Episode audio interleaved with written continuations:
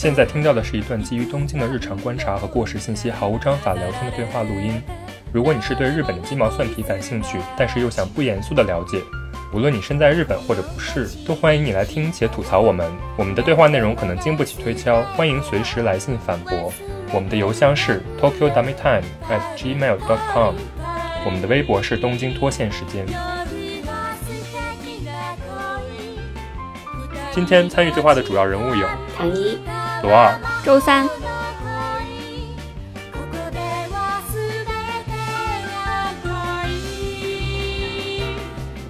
周三这周观察了一个什么呢？周三这周没有观察什么，骗人！我没有观察，我在很认真的享受生活。我就看到了有一家我非常喜欢的店铺，它即将开到日本。是那个韩国的店吗？A A 什么来着的？A Land。我每次去韩国都会逛的，因为韩国更好像大家去那边逛街，除了去那种小店铺，或者就去那种大型的，有很多牌子在一起的，就是买手店。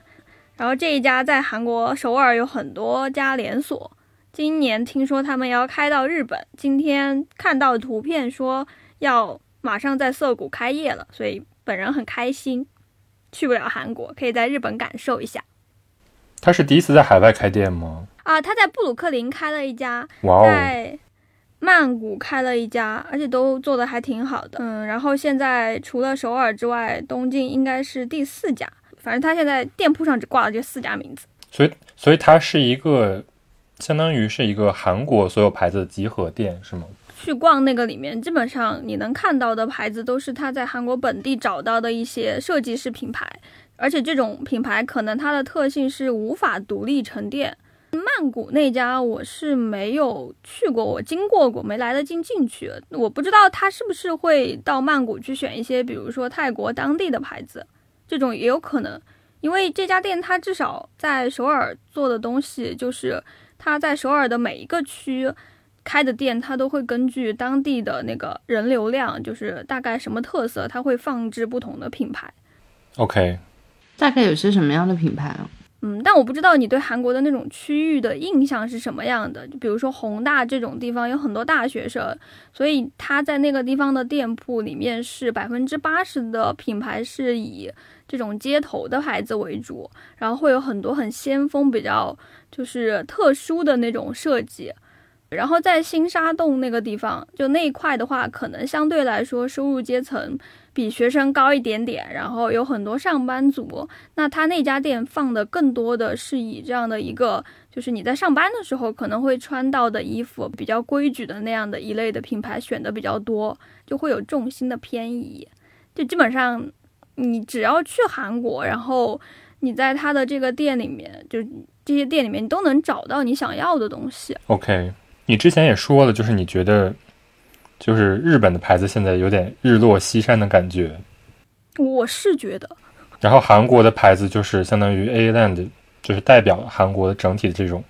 先锋的浪潮吗？你觉得？它只是一家买手店，但里面。很多那种小的设计师牌子会让我觉得他们生生命力很旺盛，就你会看到很多设计师，他可能做的衣服的材质不是特别的好，但是他会想说，我今年尝试一个新的设计，哪怕只是对于一颗纽扣的变化，但虽然这种变化不一定是在整个服装上面看来你觉得有多么惊艳，但至少人家是在不断的冒出新的牌子，然后他会有新的构想。不管这个人做的好不好，他至少是在有前进的。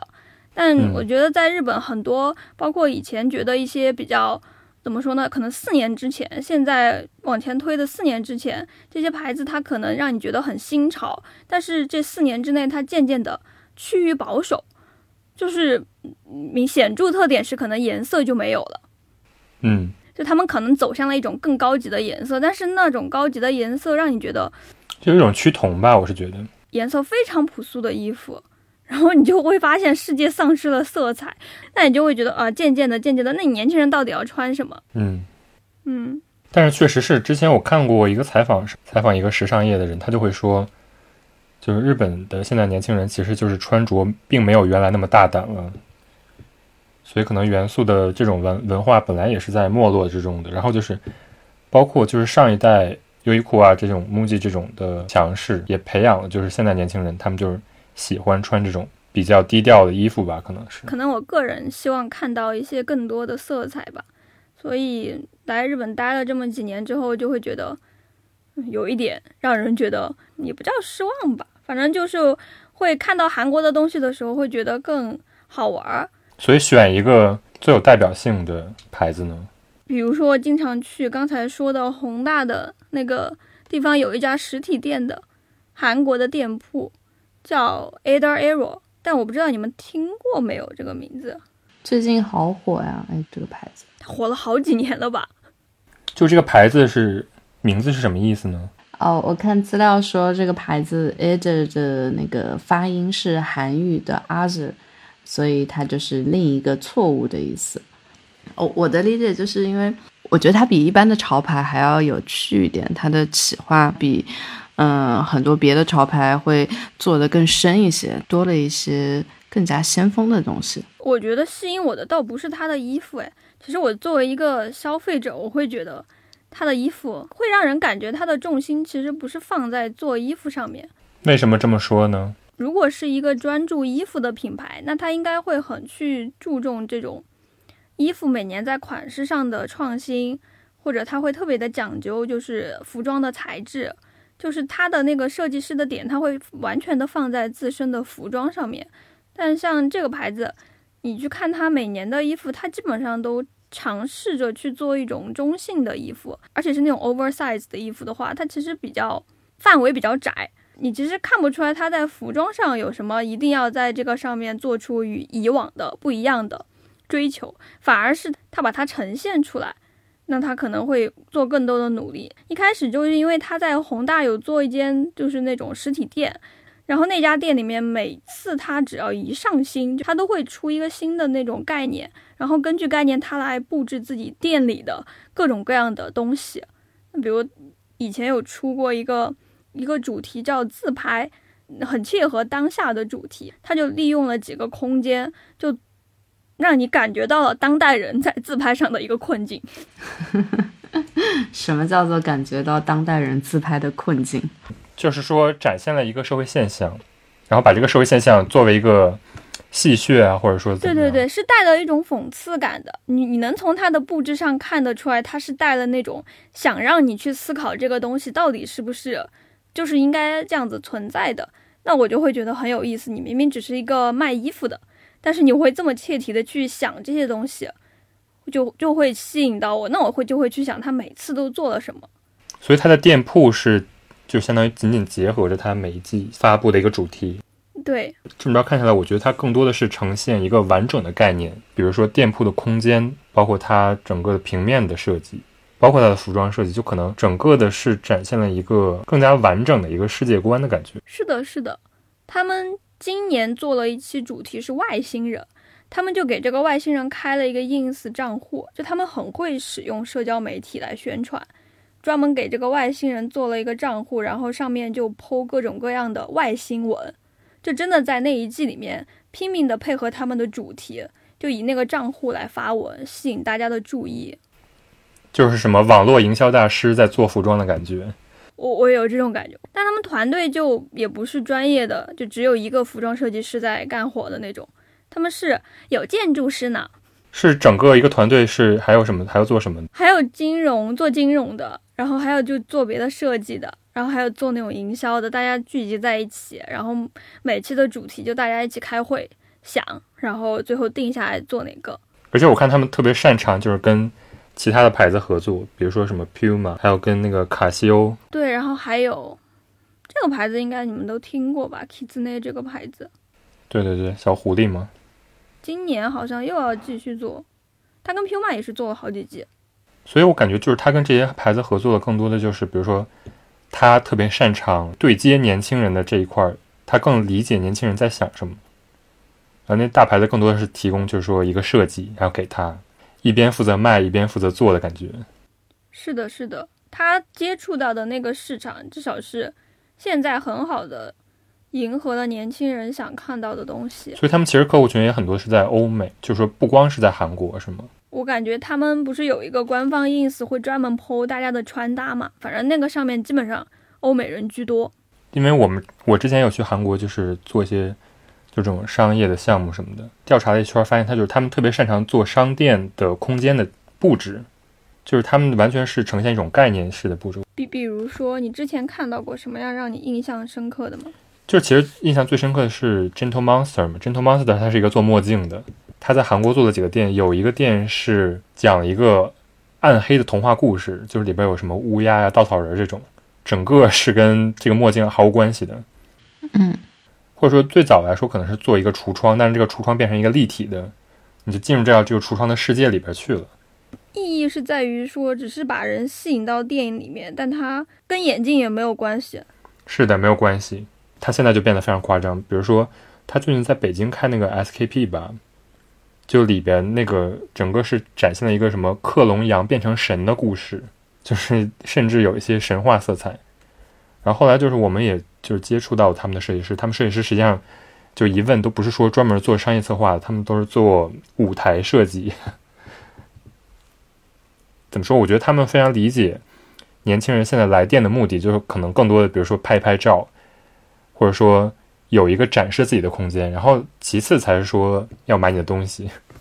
就相当于把整个概念融合在空间设计之中，然后。可能就是酷啊，或者说就是一种反讽，但是这种酷或者反讽，就正是年轻人想要的东西啊。嗯，Adero 的那个自拍的那一个系列，我当时有我去网上搜图片，我就觉得他那些图片也不是就是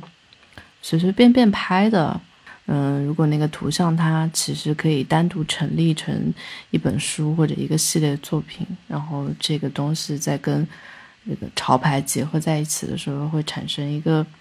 比较奇妙的一个化学反应，因为有可能像真的是买潮牌的人，他可能平时不看摄影作品，或者买墨镜的人，他可能其实不太会去一个艺术馆里面去欣赏一个装置，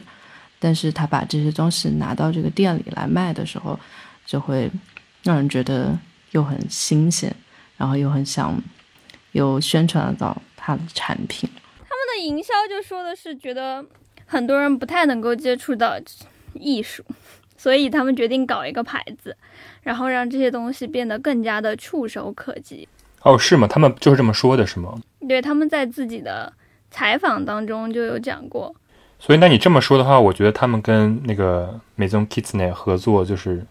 一点也不奇怪了。怎么怎么讲？因为那个 Maison Kitsune 也是做音乐起家的嘛，虽然它现在是一个衣服牌子。那那个牌子也挺让我觉得神奇的。对，它是一个 base 在法国，但是它名字里既有日语又有法语的一个。是这两年特别的火吧？对，对，但是它其实就是零一年、零二年就成立了，当时是只做音乐，然后他做了大概三四年音乐之后才开始做衣服。嗯。我记得他们旗下的音乐厂牌还有不少有名的。对对对，我觉得他们有点像这个概念，就是说。先把音乐做成一个怎么说生活方式的一部分吧，然后相当于从这个音乐这个点打开，然后开始做服装，包括现在他们也做咖啡。他们其实太多点可以说了。我觉得他们虽然就是理念上可能跟 a d a r o 是有点像的，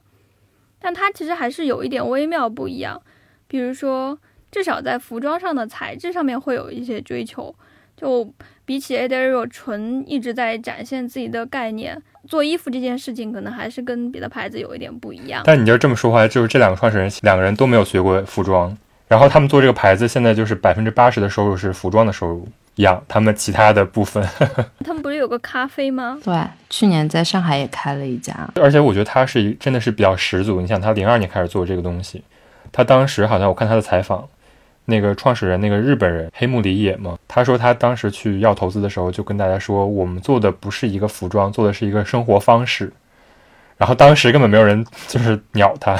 版图好大啊，就相当于他们是真的是在用实践来做这件事嘛。黑木里野的合伙人，他是一个法国的 DJ 嘛，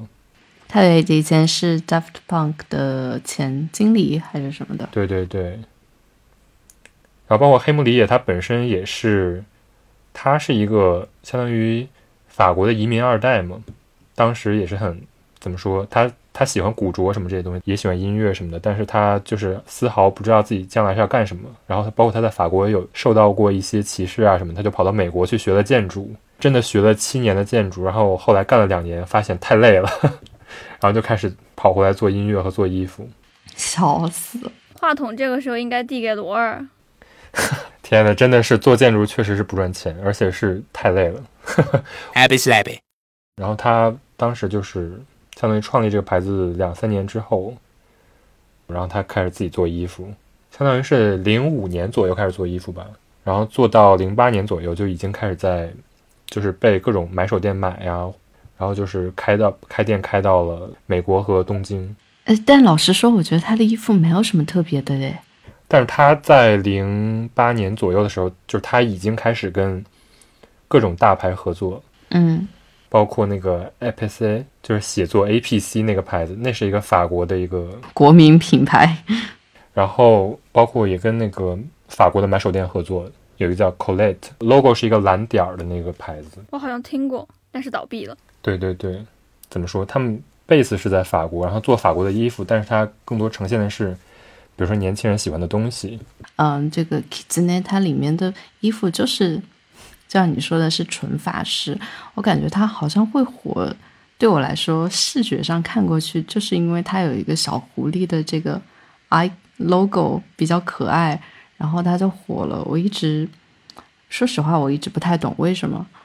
我觉得还是它跟那个 a d r e 是一样的吧，就是会营销。包括他们每年其实都在全世界办那种巡回的夜店 party，夜店 party，对对对，就是整个夜店是以小狐狸为装饰，然后就是邀请那些法国 DJ 到全世界去做那个，就像做夜店的一个主题的活动，大家都会觉得这是一个酷的东西，嗯，去夜店 party 的人是酷的。那顺理成章的就是穿小狐狸的也是酷的。其实，呃，因为这个 Kitsune 它是一个日本跟法国结合在一起的这么一个混血品牌，它里面有的那个视觉，其实跟我脑海中想象的日本、法国会有的那种生活方式店铺还蛮像的。我看了一下它的店铺，不知道你们逛过没有？它上面 写的是啥？上面写的是，呃。在日本的店铺用的是这个香柏木的地板，榻榻米传统的日本印花壁纸，然后这整个感觉就是一个比较高档的日式风格，有一点点那种冷淡感觉的一个牌子。我觉得这还这还挺有趣的，就是法国跟日本。我觉得就是他还挺聪明，他就是相当于把法国和日本里边高级的那一部分都挑了出来。对对对，是。然后就塑造了自己这个牌子整个的印象。然而，他实际上可能卖给的人并不是法国人或者日本人，可能卖的人是喜欢这种高级的东西的人。对，所以就是我觉得他有一个很好的策略。这两年他出的那个衬衫上，他会写用法语写“巴黎人”，但是这个“巴黎人”如果在巴黎待过的话，大家都不会觉得这是一个褒义词，都会觉得有点像你在衬衫上写“上海人”这种感觉。那我觉得他这种做法很聪明，诶。刚才你提到说它这个是一个法式的概念，到底什么是法式的概念？法式概念就是大家其实都不知道，都无法形容，但是有一种慵懒，有一种优雅。对，嗯，我我特别喜欢一个那个呃一个 Instagram 上的网红叫呃名字我忘了，然后他们本身是一对摄影师的情侣，他们都是法国人。嗯，然后他们就发现自己都非常的喜欢穿衣服。后来他们在一起了之后，就两个人会搭情侣装，开了一个 Insta。他们的账号刷新了，一个是刷新了我对法式的认识，一个是刷新了我对就是情侣装的认识。他们可能在搭配里面，首先是不会有男女装的一个完完全全的差别，可能那个男生他也会穿，他也甚至可以穿女装，女生她也可以穿男装。呃，服装的线条我觉得是比较利落的，然后剪裁上会有一些很小的细节，但不会像嗯，比如说日本的有一些大牌，像川久保玲什么的，就因为我以前一直会买 CDG 嘛，就它的剪裁是比较夸张的那种。但法式给我的感觉是收敛一点，但是又有一些很很可爱的小细节。在日本跟在中国看这个法式是不一样的吧？我个人是觉得，就是日本人他们提有关法国的东西，这个国家会能找到很多跟这个法国有关的痕迹。其实我觉得，就是日本人，他不光是相当于把法国的各方各面都学到了日本，就他反而创造一种精神上的想象，就是巴黎已经变成了一个圣地。不是有巴黎综合症这个词吗？哦，对对对对对，巴黎综综合症好像就是专门指日本人到了法国，然后发现发生的一种精神紊乱的状态。就是发病比例还有一些。对，然后之前还看到过一个新闻，这些日本人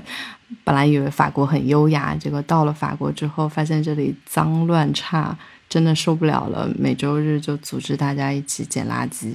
就其实我之前去法国也是因为在日本，就大家把法国给神化了，然后我个人就觉得一定要去探一探究竟。你在日本的时候，为什么会感觉到法国被神化呢？就各方各面吧，你知道吗？就是我对巴黎这个城市最早的印象，实际上是玩一个日本游戏知道的，啥游戏？叫《樱花大战三》，然后它副标题叫《巴黎在燃烧》吗？就是整个这个游戏就充斥着日本人对巴黎的就是想象，嗯就是你在巴黎可以喝一个下午茶，然后吃对羊角面包吧。然后这个游戏本身做的就很好，就是它的音乐包括它的画风都非常好。嗯，然后它里边描述的法国也是非常非常美好的，基本没有任何缺点。所以就是从小就给了我一个印象，就是巴黎是一个好地方。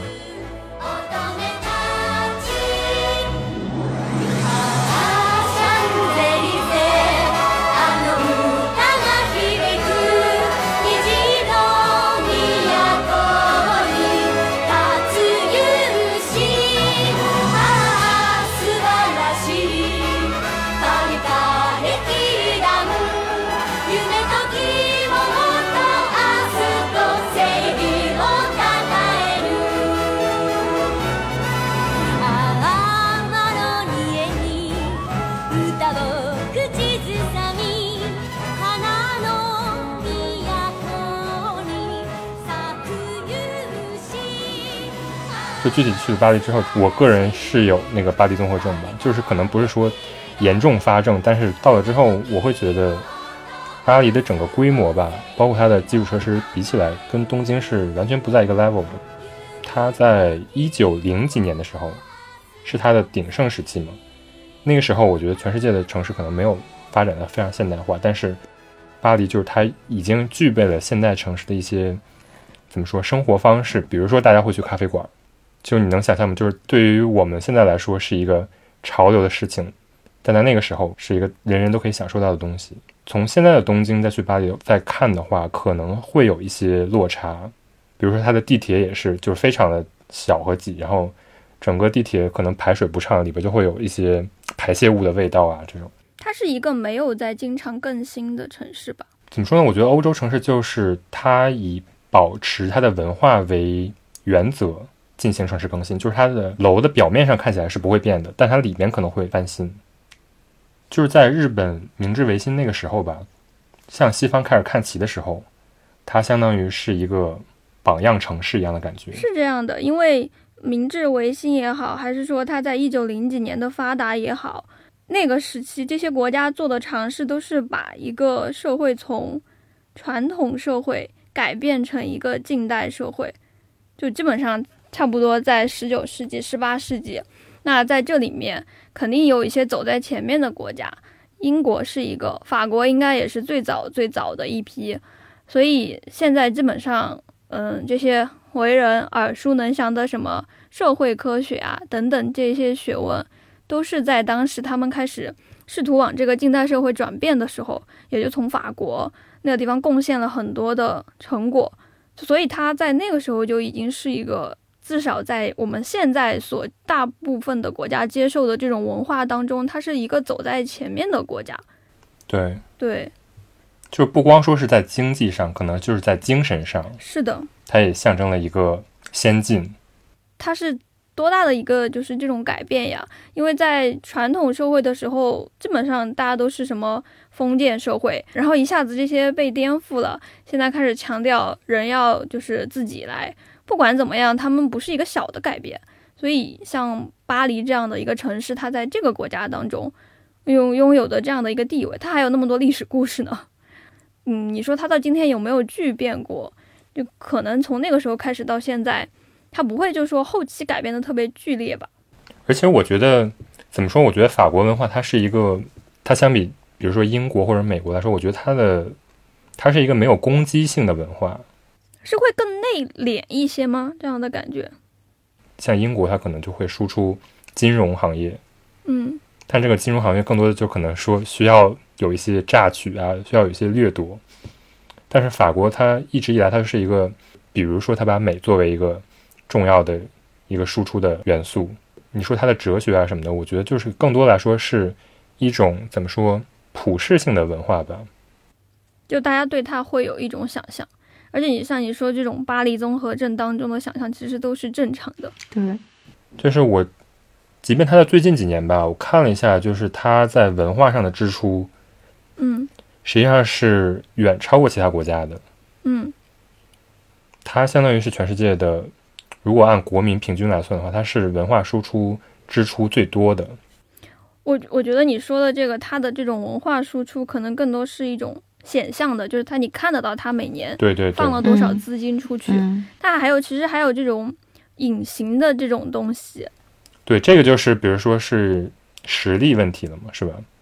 对，就是我觉得法国它作为一个，就是它不是一个主流的英语国家，它可能就是需要做很多这种显象的输出。不觉得这种现象其实挺神奇的吗？其实你大家会说，现在世界上最通用的语言是英语，那英语其实应该在这个世界上占据了无可比拟的这样的一个影响力。但其实你嗯实际去看的话，法语它的一个 影响力也并不小，而且这种东西可能它不是靠语言这种形式输出的。当然，法国人肯定有到处去侵略、到处去占殖民地，这是一一方面。但是就法语的这样的一个内容，它还是在不断的渗透，甚至可能渗透进了现在的，尤其是东亚的一些语种里面。对，就包括日语里边有很多就是法语的外来词嘛。对，这这个真的是，有一些就是刚学的时候我都是懵逼状态，因为你看到片假名，更多的就觉得可能是一个英语单词。嗯，然后不懂。对，关键其实我感觉周围的日本人他们对片假名也没有那么的清楚啊。对，就是他们已经完全的消化了这个词。对，比如说裤子，裤子这个“滋蹦”这个词，这个资蹦这原来是什么？实际上是一个法语在里边是裙裤的意思。男的也会穿的那种裙裤嘛？对，就是有点像法国中世纪人会穿的那种像裙子的裤子，但是它现在在日本里就是完全是裤子的意思，就是包括所有的饮食上面的词汇，比如说对咖啡 o l a 加了牛奶的咖啡，一种语言翻译另外一种语言的时候，他给你用中文译过来，你没有实际体会到，你可能都会一脸懵，这个东西到底是什么？就有什么必要一定要把它们连在一起说？好好说话不行吗？我有这种感觉。但我觉得就是一种程度上是一种文化的致敬吧，可能。嗯，一种是，还有一种就是他们那个时候觉得拿过来比较好。不是说是有两派的吗？一派是支持使用汉字来翻译的，但是当时的那种主流的观点是相当于脱汉字化，就是越少用汉字越好。比如说，刚开始“法国”这个词本身在日本都是写作佛兰西，哎，稍等一下，这个佛兰西这个词是不是后来民国中期的时候进了中国之后，有些那些文小说当中他们也叫佛兰西？因为他们有考据，就是说在中国不是叫法兰西吗？但是进了日本之后，就是法不是这个发音，所以改成佛了，所以是有一个从中国传过来的一个过程。然后包包括到现在，就是我们说在日语里边说法国都是简称佛。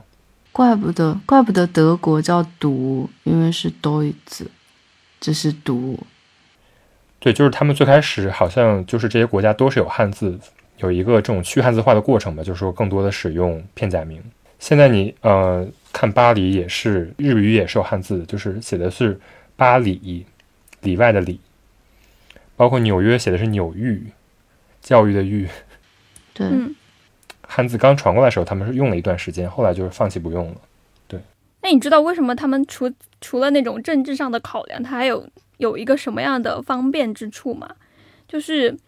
在明治时期的时候，日本人他们那个时候就已经有新闻了，就是报纸这种东西。但那个时候的报纸上面，大多数的面向这种社会精英的报纸都是用的汉字，就造成一个脱节。因为在这个社会里面，比较底层的人他不识字，然后你汉字普及起来其实是相当困难的。所以他们可能后期的人为了去提高民智，也不叫人民的智商，这些民众的他的这样的一个。就是能够迅速的对的，迅速的普及这样的知识，你这个民众的素质才可以提高嘛。所以你把很多东西换成片假名之后，我只要从一开始教你读，然后你只要把这个意思给记住了之后，我不用需要你去认识这么复杂的汉字，你就可以迅速的普及一些思想。所以其实也有这个考量吧。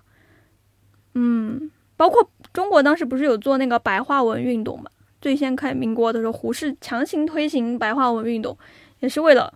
就是整合这样的一个，包括汉字简化也是因为这个吗？是吧汉字简化就有点复杂了。？OK，OK，然后我就觉得像这个像明治时期的这个片假名，它给 家文，就算切掉了一部分家文的发展，像以前大家因为不会写字，就会像印个章一样，把这个家族的纹路印在衣服上，然后之后大家就会写汉字了，之后家文就会变成一个相对比较以前的东西。比如说你们还知道什么就是法语的片假名写法？Ankedo，debut，对，这个还是挺常见的。哇，debut 这个词简直绝了！出道还是这种，就是类似于这种头就就是类似于这种舞台上出现的，你有可能会翻译成汉字词啊。对，就是两个写法都有，但是两个写法本意是一样，但是在口语的表达上是完全不一样的。是的，嗯，对，是这样的。像 d e s a n 也是，我之前来这边日本就问大家画不画 Sketch，然后他们就嗯嗯啥，就是什么什么软件这还要画嘛，然后后来发现他们就是草图会直接叫 d e s a n OK，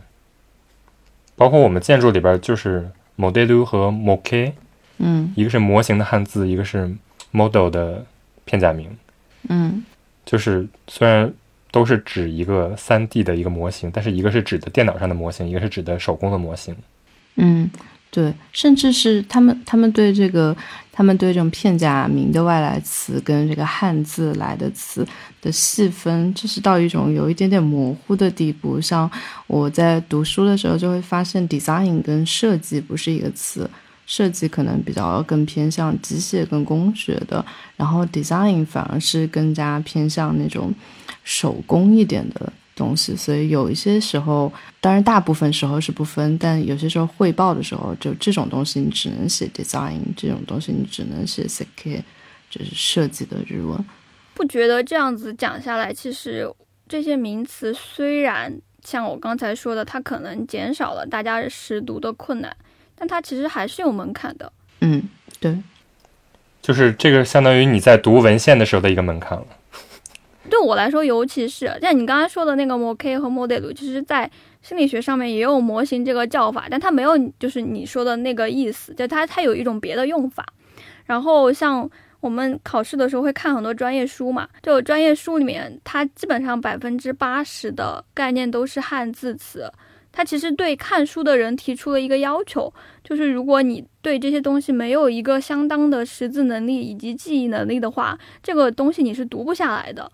所以其实也是无形的一个门槛。然后当别人跟你讲这样的一个概念的时候，哪怕同是日本人，你可能也不知道对方在讲什么。就是一个沟通上的一个隔阂。对，而且这种就是专业人士才知道，那就所有的东西就不就只在小圈子里面流通嘛？但是这是没有办法的。比如说，我们商业谈判上，对方也会有时候蹦出一些特别高深英语词的片假名，我就不知道，丝毫不知道为什么要这么说。对，对，但这晦涩意思，可能他用汉字的话，我就懂。对，对，对，是这样的。我心里就 SOS。有时候有一个促音，没有一个促音，你根本就搜不到这个词。不过你们建筑界应该是特别多这种吧？对，就是可能对于我们来说，跟你们正好相反，就是我们汉字的词反而比较少，而是外来语比较多。对，对，对，对，对，对，我真的，我看那些外来语最开始我真的好痛苦，就是一长串，而且好多词它是。它如果心情好，它可能会给你两个英文单词之间加一个点；它如果心情不好，它可能三个英文单词就放在一起。我在学德语嘛，有日本人就是有一天看综艺节目上就有人说过，他觉得就靠日语就可以走遍欧美，什么 这样的吗？发片假名就好，好笑。Happy slappy. 怎么说呢？就是你可以看出来，就是法国在这种语言上其实是有不断的输出这种影响力的嘛。嗯，对的，但是相比来说，就是我刚才还看到了另外一个数据，就是其实韩国它现在相当于文化输出上的就支出实际上是增长是最高的。啊，因为他们的国策是要通过这样的一个东西，应该叫文化立国吧。但你确实是能感受到，比如说在法国，就是年轻人现在都开始听 K-pop，说明他们做的很成功啊。不只是法国吧，大家都在听 K-pop。然后，其实你因为喜欢这样的一个歌曲的旋律，虽然听不懂他在唱什么，但你听久了之后会想说，那我想要搞懂他，我就会开始学韩语。OK，但是我觉得就是韩国跟法国还有一个比较大的不同，就是你可以明显看到，就是韩国这种输出，它更多的就是一种消费上的输出。我我觉得是很，就是相当于你如果要对比起来，感觉韩国做的东西，它一开始推的这个方向更加的表象一点，就是他会想通过这样子一个短暂性的、刺激性的，然后给你带来愉悦的这样的一个东西，先占据你的生活。嗯，对，然后你你你有可能会在这个接触的机会当中，有可能你不想消费了，或者你转换了，然后你就从这样的一个狂热当中，你就会不再接触他们的东西。就是他们做的东西都挺符合趋势的，就是比较营销至上的感觉，会给我这种感觉。但是我觉得韩国现在做的越来越精美了，啊，对对对，它是会要有一个瓶颈，对，但上次是谁？是毛丝来的那期他他在讲嘛，就说你会发现韩国人就是那些学历高的人，大家进的是电视台，进的是这样的一些输出内容的这样的一些产业里面。那这些东西其实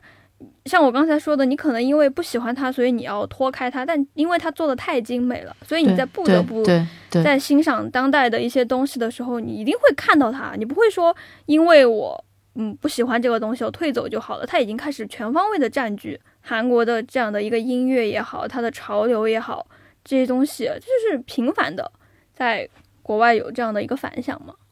之前周三有一次给我看那个，就是韩国的某某一个团的他们的 MV，我看的时候真的有被被震惊到，我当时心里就在想，哇，就是无论是谁，他可能他喜欢的东西，他都能从这个里面看到。他无论是要看这种故事性的，还有概念的，还是他就是看编舞，还是他就看这种漂亮的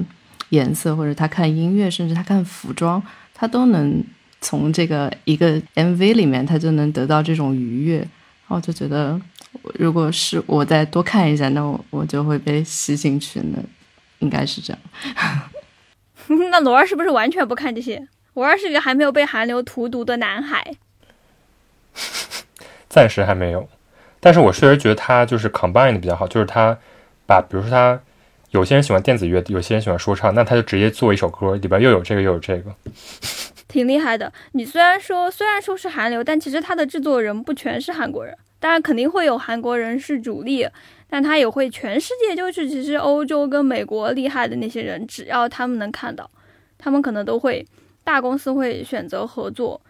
当然，这个话可能有点无关。就他们其中，嗯，韩国的那个 S.M 公司的那个总制作人，现在应该是退休了，但他仍然在制作。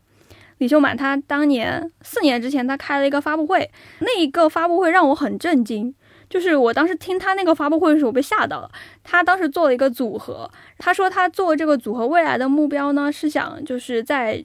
全世界各地都把这个组合的人，就都有这个组合的人，但是这个组合人不是从韩国发配出去的，而是说在当地能够建立一个属于这个组合的一个队伍。然后他要做什么呢？他要做本地化。从侧面来听他这个想法，你不会觉得很可怕吗？这个已经相当于某种意义上来说是一种文化的软殖民了，不是吗？我可以根据你的当地的文化来定制你们喜爱的东西，而这个精神内核其实是我韩国人提供给你们的。只要你一直爱我这个东西，那我韩国人这边他就可以提供这些，但是这些东西核心不是由你来决定的，是由我来决定的。他其实就通过这种方式不断的把自己的东西给传达出去啊。但我觉得这就是文化输出的本质啊。嗯文化输出实际上就是不能输出或者一幅画或者是一个现象。嗯，比如说，嗯，法国也在到处输出自由女神像嘛。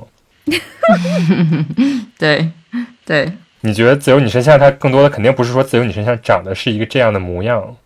哎，不过在你听你说之前，我才知道原来自由女神像是法国的。我一直觉得，来来来，请你讲一讲自由女神像的 K 以。我我我并不知道，但是我当时住在法国的时候，就是它是在塞纳河上有一个非常小的自由女神像，然后我只知道就是纽约的那个自由女神像是法国送给美国的，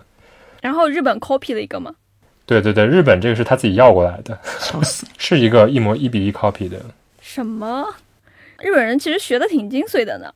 对啊，就是日本实际上是一直以来是一个向往法国的，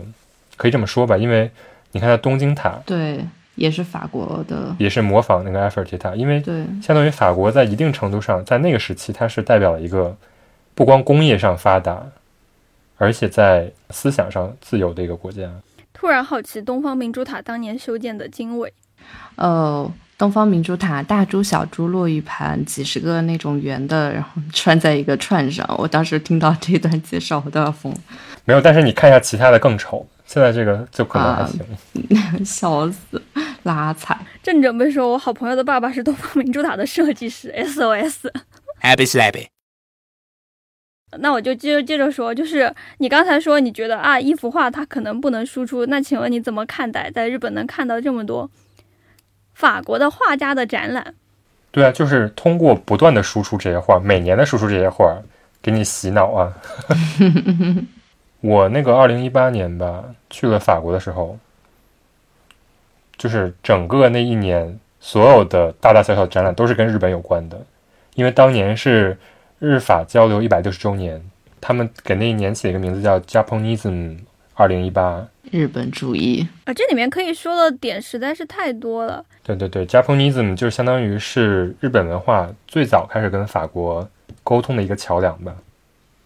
其实我第一次听到 Japanism 这个词是在阿拉西的专辑上，对不起，没有文化。就是我那个时候看他们出了一张，就大概也是四年前吧，二零一五年的时候，就是说要现在站站在他们自己的角度上来重新来审视这种日本文化对这种外面的一个立点或者说展示。那我当时听到这个，我会觉得有点惊讶，因为像这种什么什么主义之类的，应该应该是一个就是他们自己对自己的形容吧，就是我我想出去宣扬我的传统文化，所以我给我自己取个名字。结果没想到这个名字不是日本人自己，起的，是法国起的。对，是法国 Japon 这个词就是一个法语词嘛。所以这个 Japanism 它的这个核心是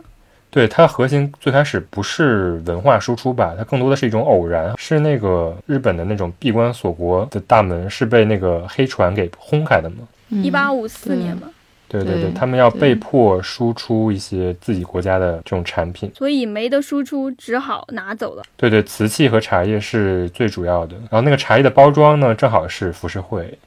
对，因为那个时候对日本人来说，浮世绘就是一个不值钱的东西，因为它是可以嗯、多次印刷的版画嘛，有点像漫画，是不是？就是随便印嘛，就是你可以想象它是报纸。呃，如果我要寄一些瓷器，那我就拿一些报纸，就把它们包起来，然后就寄走了。然后那个法国人看到就会觉得，哇哦，真好看。然后，然后就是这样子流行开来的。当然也卷进了一批，嗯、像印象派的画家什么的，通过这种艺术品的形式，现在嗯被流传了下来。主要影响就是那个梵高啊、莫奈这批人，是吧？是的，其实我最开始听到这个 Japanism 这个词，真的是在，呃，好像是在一个梵高的展上，然后他们就说这个梵高一定就说的时候要留句，在那个展览里面留了巨大的篇幅，把梵高临摹的歌川广重的画，还有一些那个杂志上面的招贴画，就是最有名的那几幅，放在一个非常正中的位置，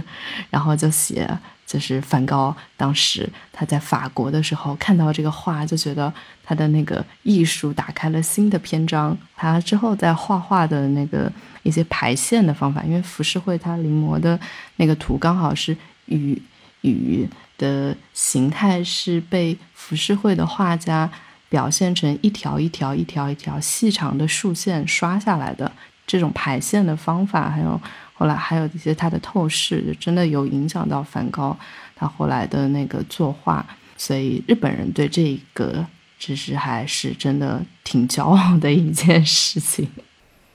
对，不过包括到现在，就是每年都会有梵高的展览。嗯，在日本，就是来来日本之前，感觉梵高是一个哇哦多么大的印象派大师，对对对。结果到了日本，发现每年都能可以看到，每年都可以。而且我最记得二零一六年的时候，那个不是梵高吧，是莫奈吧，开了一个展览，大家都去看。然后后来发现，好像除了这个展览之外，日本还有很多地方都可以看到莫奈。莫奈他也是用现在话来说就很精致嘛，他自己之后的那个庭园，他做的自己的，在法国的村庄做的自己的小家，也不是小家。在法国的村庄做的自己的家，就是打造成了那种日本庭园的感觉。有一个池塘，里面是睡莲，还有一个这种日本式的那种红色的拱桥。嗯，我当时看照片，在他的家里边就非常非常的独。他有一个厨房是纯黄色的，厨房走出去的餐厅是纯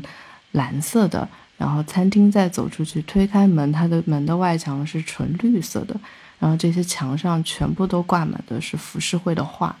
哦，我当时就看到就觉得莫奈就在这种日本艺术中，就是天天看着这些东西，然后真的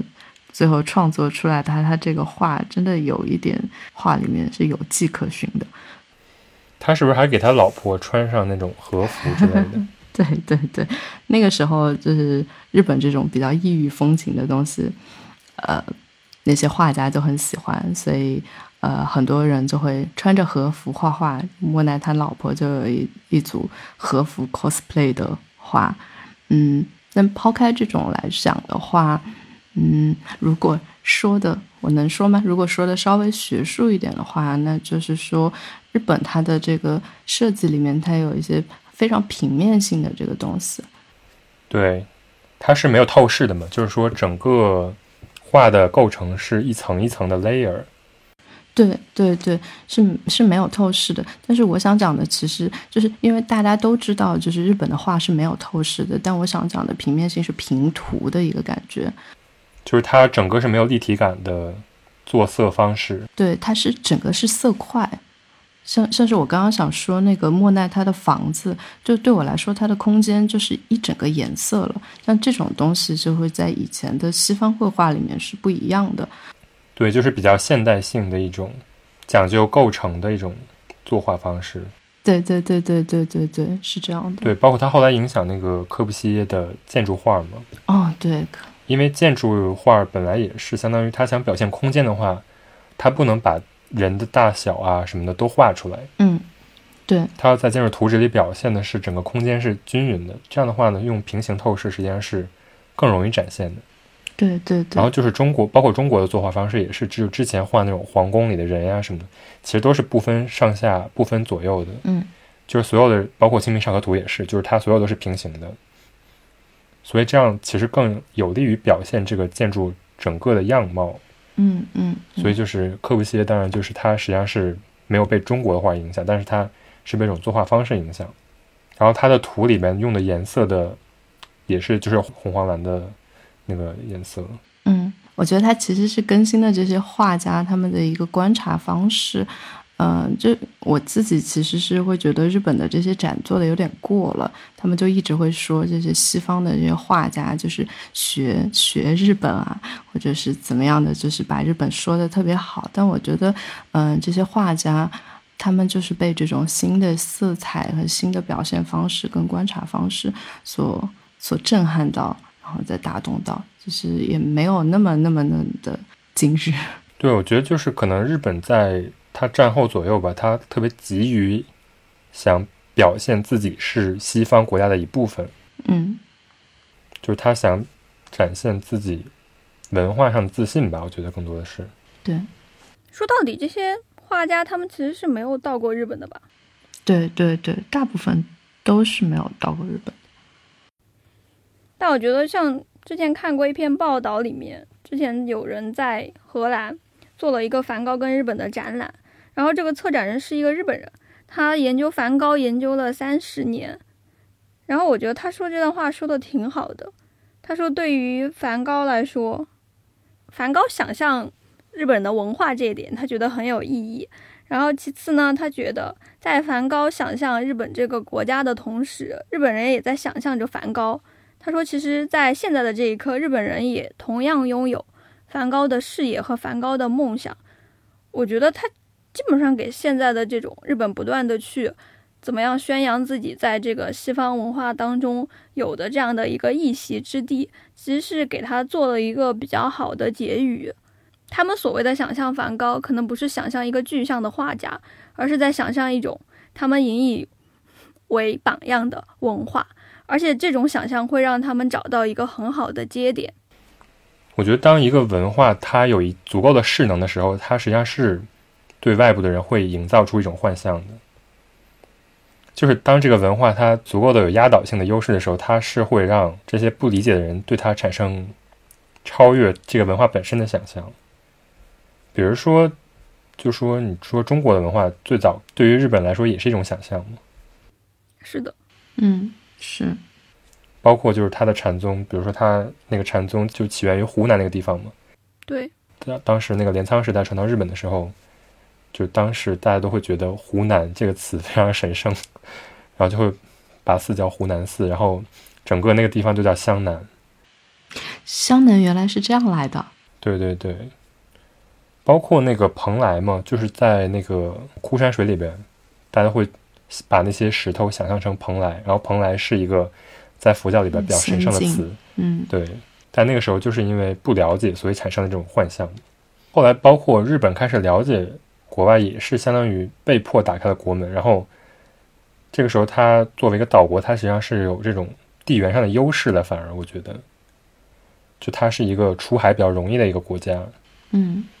所以我觉得就是它近代这种文化上的交流的增多，也是因为就是它作为一个岛国有足够的这种海洋的资源，所以就相当于它一下子在这种地缘上拉近了跟欧洲的距离，就是跟大陆的这种交通方式比，肯定海洋还是有更更有优势的。所以就是在你看来，这样的一个海洋，在可能在外界看来，它是一个孤立于大陆之外的一个绝缘体，却成了它最大的一个优势。对，日本它是一个四周都是海的国家，反而更有利于它跟所有的地方沟通。在大航海时代嘛，对，但我是觉得日本它不仅在把，就是你可以说它之前的那种历史是一种被迫的带出，但它这种带出，并没有产生一种怎么说呢，被别人蚕食。当然，它可能后来自己经济发展了，在这个世界上它有自己的一个话语权了，然后渐渐的就变成了现在的在外界认知东亚社会的时候一定会提到的一个符号，而且是一个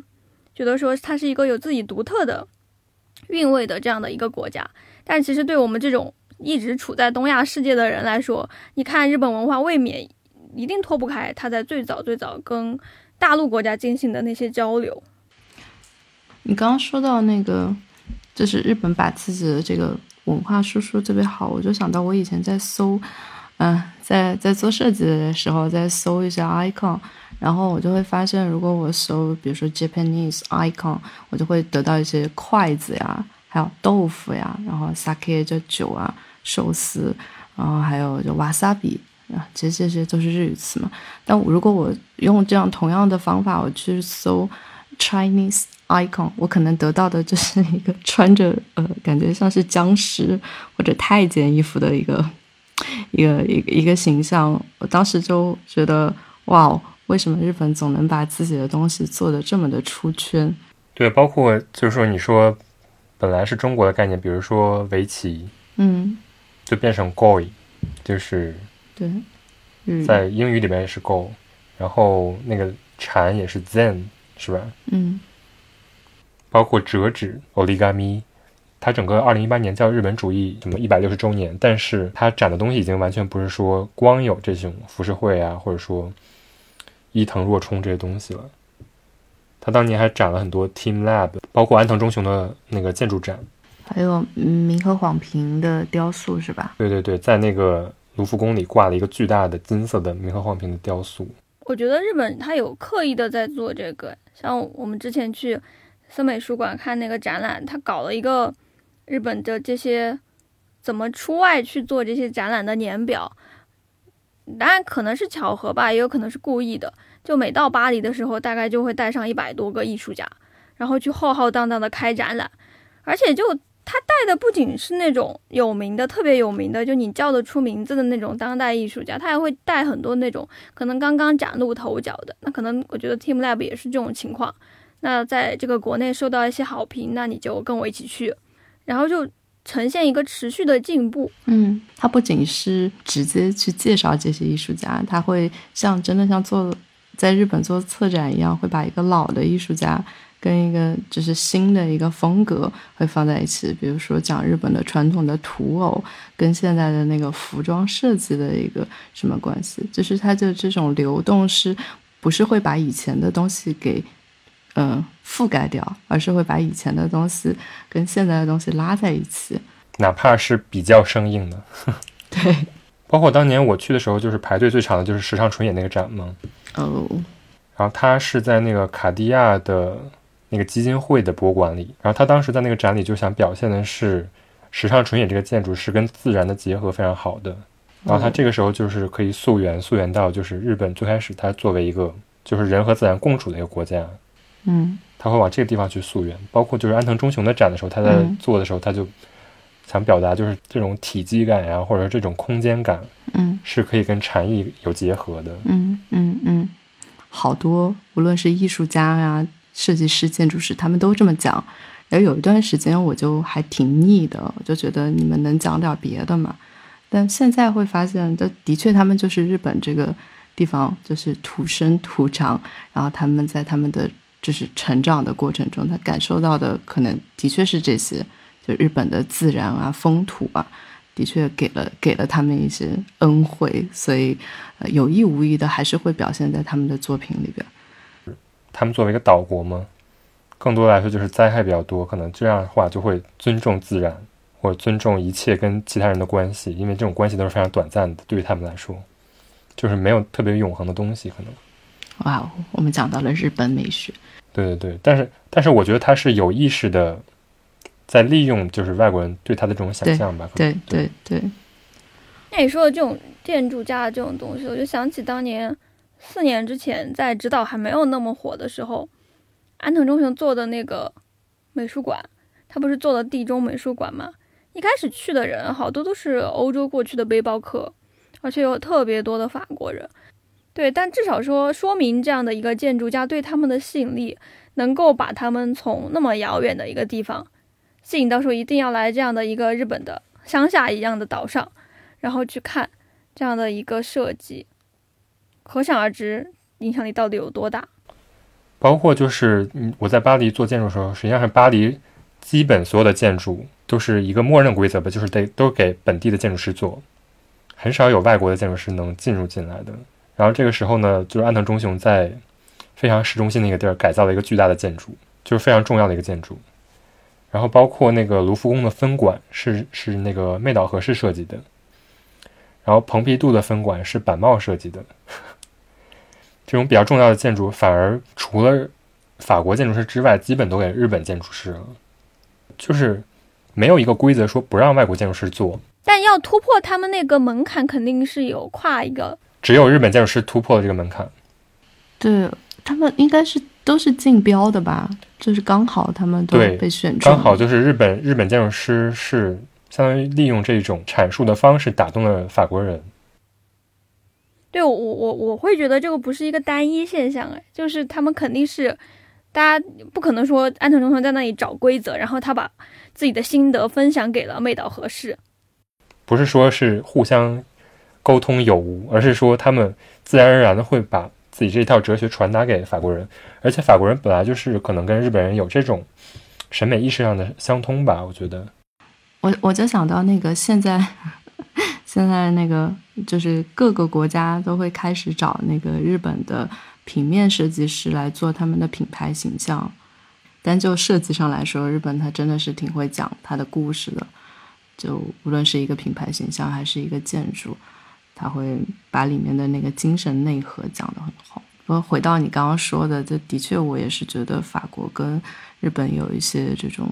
审美跟精神上的共通的地方。就是吃的吧，我的确会觉得日本跟那个呃法国的吃的，他们都会。当然，所有地方很多地方的吃的，他们都会讲究这个过时不食啊，就是讲究当季的食材。但我就觉得法餐跟日餐里面，他会把自己对食材的这个注意，就是说的非常的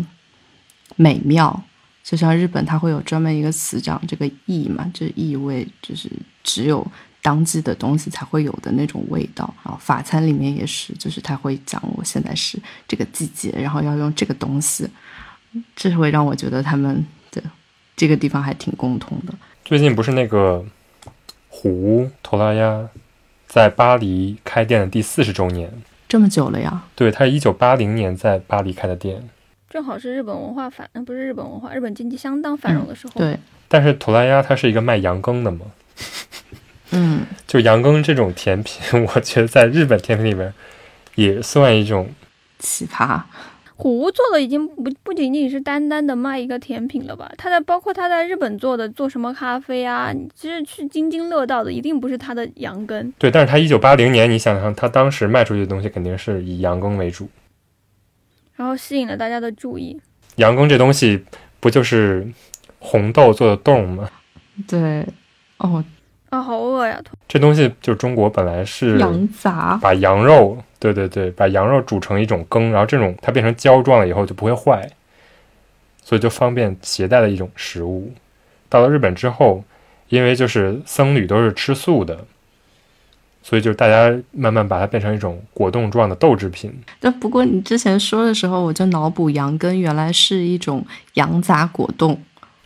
瞬间对羊羹没有任何的兴趣。瞬间我就不想吃它了。因为你刚刚一说这个东西以前是做做成肉的，后来就变成了素食，然后它又取名叫羊羹，你会发现这世界上可能存在着两种视角。第一种视角是，哈哈，就是吃不起肉的人才会吃羊羹；还有一种视角是，哈哈，一个新的文化出现了。人类人类真的很有意思，对，但我觉得就是日本真的是它可以把任何一种，就相当于中国丢掉不用的东西 捡起来。当做文 化，这个话好危险。对对对，但是真的你不觉得是这样的吗？比如说茶泡饭，我我知道，哎，就是你包括你现在看他们的抹茶，这个真的跑题了，他们就没有那种中国的那种茶叶。但你说中国为什么不像日本那样？嗯，那是因为中国物资真的很丰富呀。就你不能要求一个物资丰富的国家去做别的事情，他他明明有东西，他为什么不利用呢？就是我觉得还是体量不一样吧，或者说，对于一个，就像你刚才说的，就是对于一个事情的两方面怎么看的问题，可能你比如说作为中国人来看，就说，然后会觉得是因为你物资不丰富，所以你才能吃这种，这个话没错啦，但是可能这种事情并不是一件坏事儿，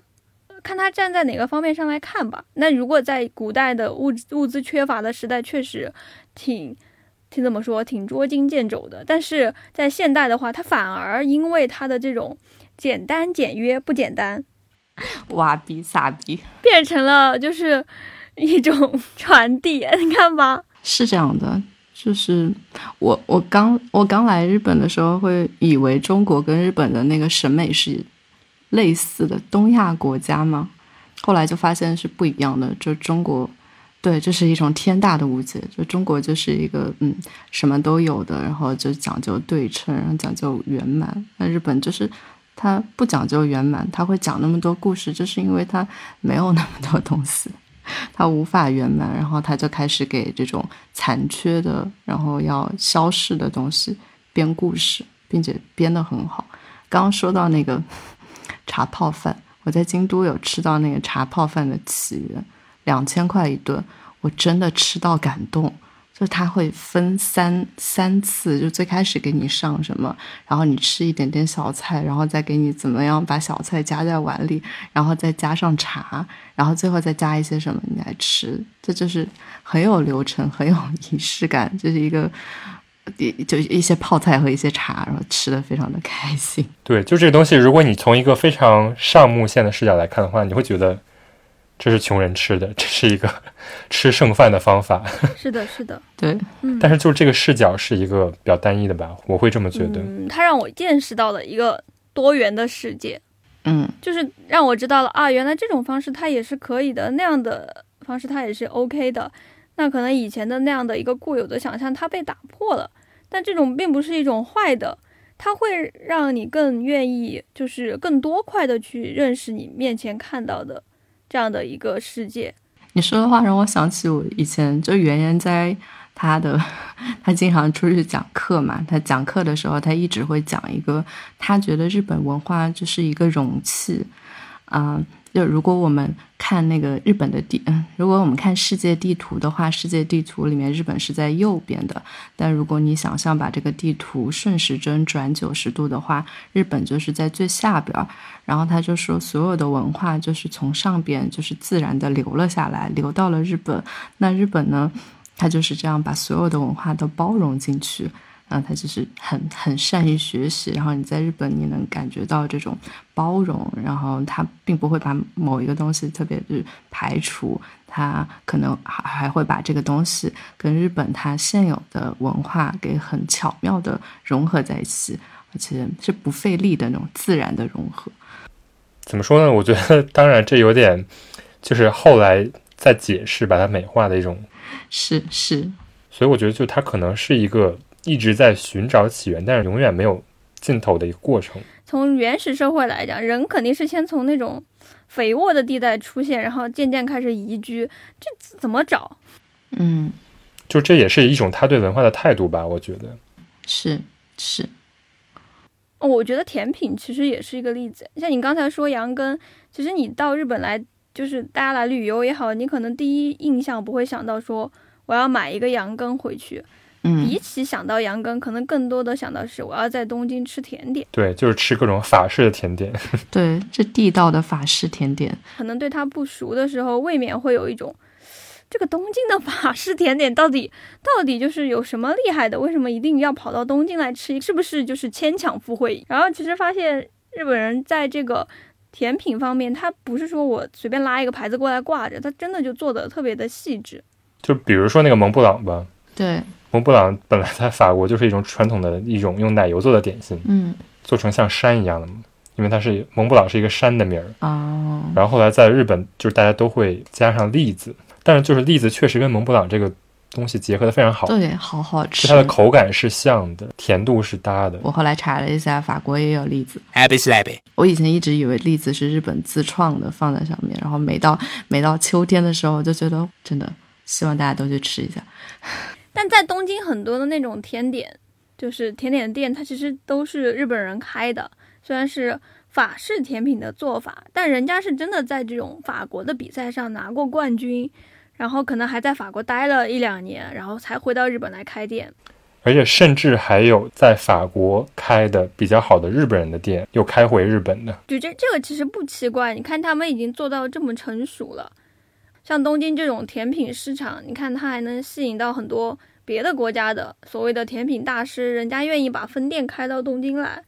对，就是在巴黎很多那种，包括甜品店，他们在海外开的唯一一家，基本都是在东京。可以安利一下呀。主要是真的太多了，基本都是片假名啊。，一个法国名字。天哪，在日本点点那种西餐厅真的太难了，哎，搜一搜，我估计日本人绝大多数是不知道那些词是什么意思的。真的啊就是，而且都不是英文，没有图片。哦，没事，大家都能修炼出来闭眼点菜单大法。然后还有另外一个日本文化在法国存在感非常高的东西。漫画嘛，对，对对对，好像法国是就是在漫画这个行业，就是除了日本是排第二的，在动画这个行业好像是美国第二，法国第三。这么厉害。对，有没有法国动画跟日本结合的例子呀？我不知道你有没有看过《红海龟》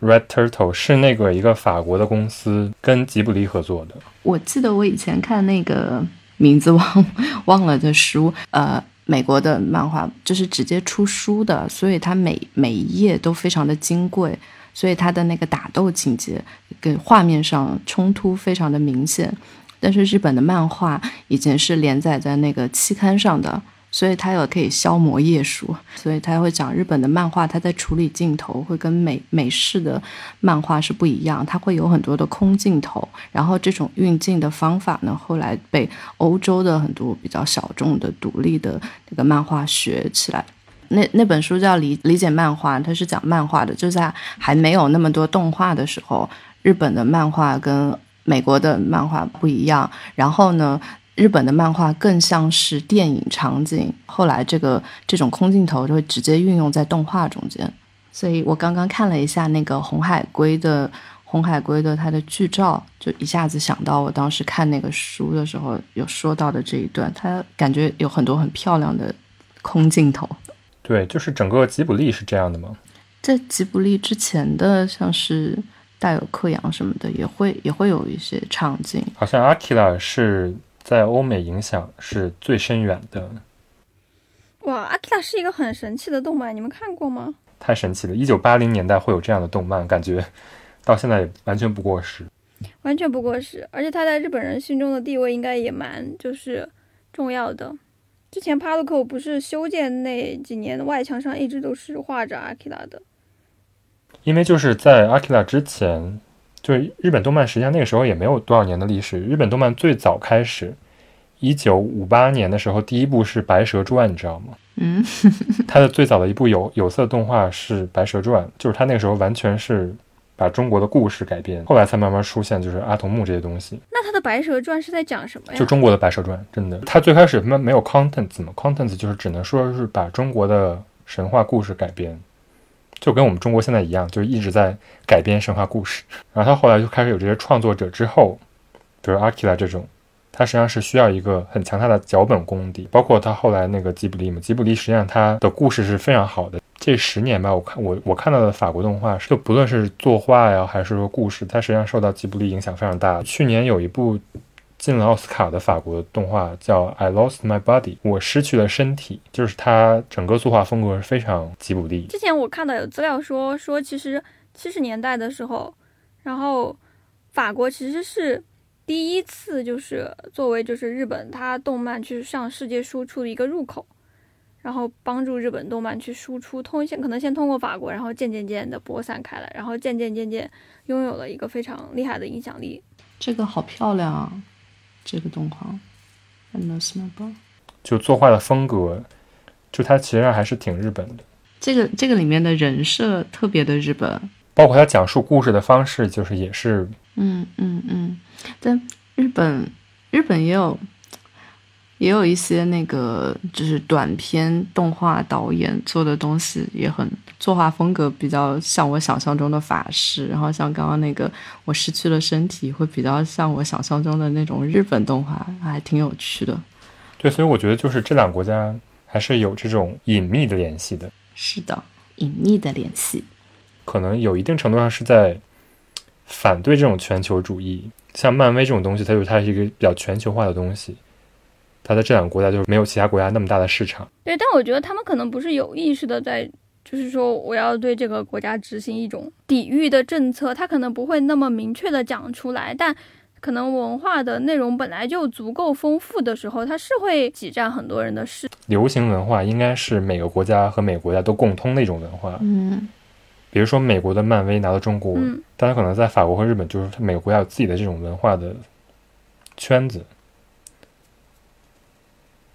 所以我觉得，就是这是从漫画上来看，是日本和法国年轻人的一种共同点。呃，这样的一个逆全球化的另一面，其实是它在跟美国有着另一种不一样的全球化。我觉得对，它的这种全球化不是说我要把我自己的东西推行到全世界，对我们可能没有一个这么明确的念头，但是我自己的内核，它在发展的时候，我会吸收我能看到的所有东西的长处，那可能动漫是一种。然后这些东西长出来的那个结果，然后它还会随着这个东西不断的去调整。那日本他把所有的东西都拿过来，但他拿过来之后，他不是说我随便拿过来，我在学，我我也是在学，但是我会踏踏实实的把它做成我自己的东西。嗯，然后最后嗯真的就是成为了一个被外界所肯定的这样的一个符号吧。我刚刚还想说，像日本跟法国，就是感觉我感觉他们一直在更新自己这个文化 icon 的这个 image。但确实是，比如说，就是日本人对宗教也是这样的嘛。百分之六十多的日本人是其实是没有一个固定的宗教信仰的，虽然就是整个日本全是神社。是的，是的，但我我我是觉得你说这个现象可能一部分跟他们自己讲的那个神道教有关系。神道教反正以前也说过八百万神嘛，反正什么东西他们都可以搞成神，这是一方面。还有一个就是你说的这种就是交错性。前段时间不是在查安藤忠雄那个头大佛的时候，我就觉得他们特真的特别的厉害。这是一个陵园，就是传统 当中，你会觉得陵园这种地方，就是有有人埋葬在那儿，然后你再过去献束花。没有，他首先请建筑家搞了一个建筑，然后这个建筑呢不是一般的建筑，它是一个佛。然后有了佛之后呢，其实不就有了普度众生，然后可能在那里玄学上镇压一下。你要是只是让佛镇压，你只要放佛在那儿不就好了嘛？没有，他就借着这个契机把那个地方搞成了一个旅游景点，就是你还可以去那里喝咖啡，哎呦，我要笑死还不是说一个什么古人的陵园让你去，那是一个真真的，就现在不断的有人有现代的人去世之后被埋在那儿的地方，然后除此之外，他还在那个地方挂了会马。寺庙里也不会让你挂会马吧？然后你还可以在那里许愿，真的可以许愿。就是他还有祈祷的，就是受富享，我就觉得真的。太厉害了。就是你能在别别的任何一个国家看到这种杂糅吗？我感觉你还没建起来就会被别的各种教派的人给打死。就是.这种东西你是不可能想象它出现在中国的。但他在那个地方设计的还是挺融为一体的。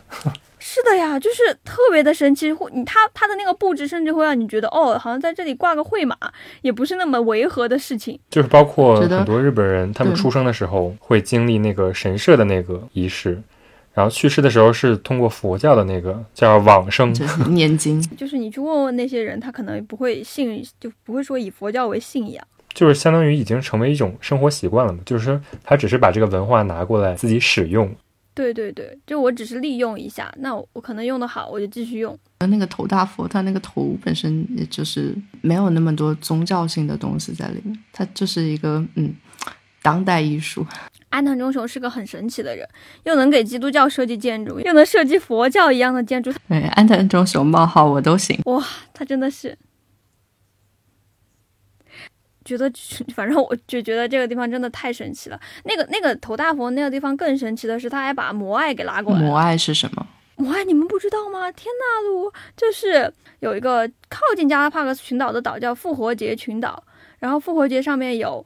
七具站立着的摩艾，就是它就是一个望着天空的石人的像。哦，对对，我看到了，有那个东西。就是你你想去南美洲看这个摩艾吗？你还可以去头大佛看一看。所以到时候我们可以看看头大佛到底那个东西是个什么情况。这种体量的一个大头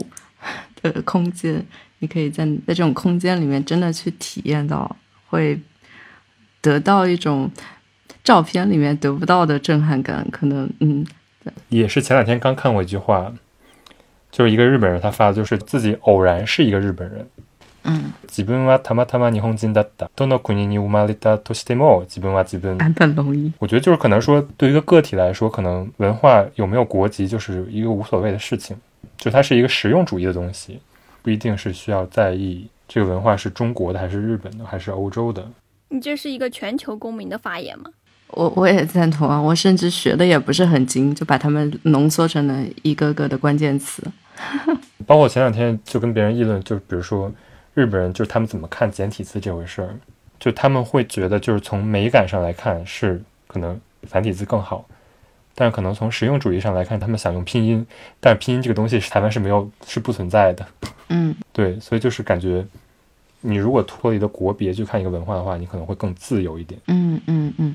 所以我觉得就会也可能是日本人学习这种国外文化的一种态度。嗯。但是哎，国外也有这样学习日本的吗？我在听到这样的话之后再去想，我会觉得那是一个无解的问题。为什么无解呢？因为就是你在字简化的一面，它是更易是被这些人学习，更易传播。但另一面是它丢掉了后面造字的那一套系统，这一套系统它可能背后装载的是类似于世界观一样的东西，它其实是藏在它的这个显象的文字里面的。他为什么要用这样的偏旁？为什么要用这样的部首？为什么要放那个东西在上面？那是因为古人他在造这个字的时候，他想说的那个东西跟他自己的一个系统是相通的。当然，就今天的情况之下，它可能就变成了另外一种。不是说这种东西不好，但它一定会有一部分的缺失。所以在这个上面，它可能就会嗯异化成另外一个面貌。但不是说丢掉这些支架就是不好的，有可能你从另外一个方面。可以得到一个美感，就像日本人一样，他可能他可以学这些东西，但是你像，因为他只拿到表面的，然后就这样一代一代传下去，就后面前面的那个东西它就没了，就这样子了，所以就无解。就我就我就我就就会觉得这种东西其实让我感觉到其实挺怎么说呢？嗯，一个没有出口的话题。像你刚才说，这就是两种试点嘛，就是你在前进过程中肯定会要丢掉一些东西的，还是有一部分人他会选择去保留这些东西，但是就是也没有人说就是日本这种传承文化的方式一定是好的，只不过他现在目前为止做的比较成功。对，在我我们这个时代谈论它的时候，它正好是一个突出的东西，所以可能我们分析它更想是想要去分析一种它的现在，而不是去赞扬它的一个过去。你要如果盲目的赞扬，就变成今日了嘛？我们给任何一个东西评点好坏，其实没有意义，因为如果当我们以好的东西去说它的时候，我们一定看不到那些可能被认为是相对来说坏的一面。但其实有些东西它是在好跟坏之间夹着的。那我我希望能看到更多的东西，而不是只看到两个定性。是的，是的，是的。嗯，我也想过这个东西，这这个这个事情，然后就会觉得一一定是我活得太短暂了。对你只看到了一个片段，所以我还挺享受这种感觉的，因为我在这个时间的这个坐标轴上，所以我可以看到更多的东西。当时海明威那一帮人在二十世纪二十年代的时候，他们去了，他们在巴黎嘛，然后还有菲茨杰拉德，就是不是那个《午夜巴黎》的那个电影里面讲了很多当年流连在二十二世纪二十年代的作家嘛。那个时候的巴黎对他们来说是一个精神一样的地方。其实我觉得现在日本也有一点，就是那个年代的情况，他可能集结了很多，就是在这里有着一些想象、有着一些梦想的人，然后他们把这样的一个东西给留下来了。我们说的这些东西，其实可能它没有办法帮助你定性，它也没有什么作用，但是就是它是一个记录。就你能看到哦，这个时间它这个东西至少是灿烂的盛开过的，OK 了。你是想隐喻现在的巴黎已经衰落了？笑死！没有，我只是突然想起了那本书，因为我真的很喜欢那本书，推荐你去看《流动的盛宴》。所以我觉得伍迪·艾伦拍出来了呀，所以我还蛮喜欢那部。你可以泡一壶茶。我以前看林清玄的时候，他就说他泡一壶茶，他就可以跟苏轼，然后什么李白，然后他又点了个谁，就是对话。哎，我算了，我还是去江之浦凑凑所，等山本博司吧。对，或者你是可以看那个坂本龙一，毕竟他是德彪西转世。强行拉高。强行结束，强行结束吧。天凉好个秋，现在就结束吧。